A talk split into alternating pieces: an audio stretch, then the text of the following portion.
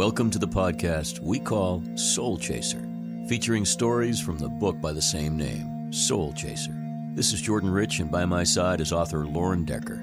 We want to spend time with you today at soul level, awakening our spirits to the simple and beautiful idea that God is love and love is everywhere. I saw this once before, a picture in my mind, colors in the air. Sunlight on a field, lovers in a dance, love is everywhere. Mm, love is everywhere. And now, today's installment of Soul Chaser. Hello again, everyone. I'm Jim Deering, bringing you another of Lauren Paul Decker's stories here on Soul Chaser, the podcast. Stories with a Purpose by Lauren Paul Decker about how God shows himself and his grace in everyday things. We have a Bible verse for today, and as always, it's related to our story. It's from the New Testament book of James, chapter 2 and verse 14. Since all his children have flesh and blood, so Jesus became fully human to fully identify with us. He did this so that he could experience death and annihilate the effects of the intimidating accuser who holds against us the power of death.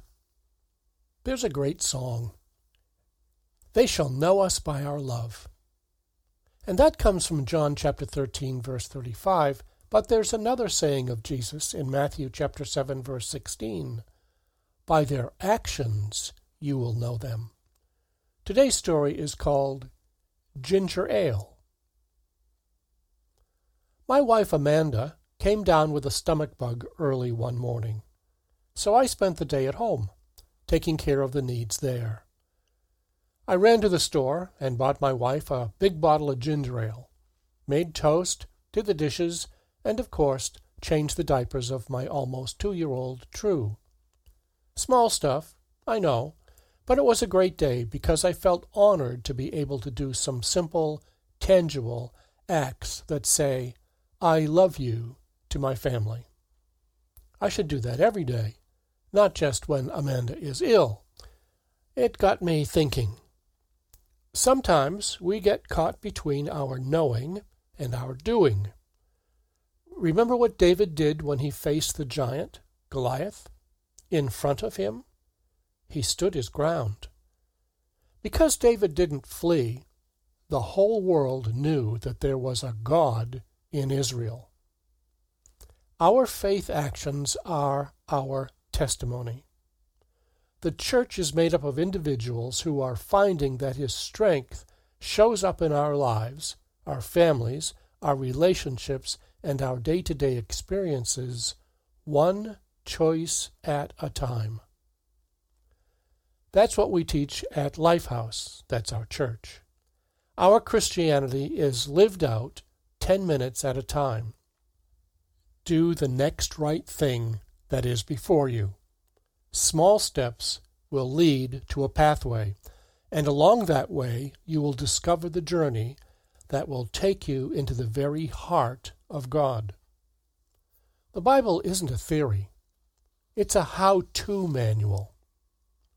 We are to be good listeners of the Word, and we should be getting better all the time at being good doers. Scripture shows us that our faith has to be matched by our works in order to count. Also, in Colossians chapter 1 verses 9 through 10, there is an illustration that our faith must be grounded firmly in the true knowledge of God in order to produce positive action. You'll grow as you get to know God better and better. In other words, we will be more consistent in our walk when we have our minds and our hearts set on God. We are doers by nature. When I taught Evangeline, or any of my children, how to tie her shoes, I showed her once, and then it became let me do it, as her little fingers grabbed at the laces. When we learn, we want to do. So as we learn the way of truth, we must apply it. This is not head knowledge faith. Rather, it is heartfelt decisions being played out on the stage of our lives for an audience of one with a capital O. James chapter 2 verses 15 and 16 says, Suppose a brother or sister is without clothes and daily food. If one of you says to him, Go in peace, keep warm and well fed, but does nothing about their physical needs, what good is it? So, if godlike, God pleasing behavior from us is to fulfill a need for one who asks, it surely illustrates that God will fulfill our requests to know more of Him in tangible, actual ways that will make an immediate impact on our lives. Ask Him for the strength and courage to do that next right thing before you. If you ask Him for bread, He won't offer you a stone. So, with the Word as our authority, there will be times in my life today when God will call me to show love for Him. He doesn't personally need a cup of cold water or a bottle of ginger ale. But the beauty is that when we see that someone else does, he counts it as a service to him. Let's join together and find the place where God is asking us to let our lives display that there is a God in charge and that he is mighty and strong we should feel honored to have a family chore or two before us. They could be mountains that loom huge, or just little things that require a patient attitude. Either way, let's live above our feelings and not beneath our circumstances. In doing so, we surely will knock off a giant or two. 10 minutes at a time.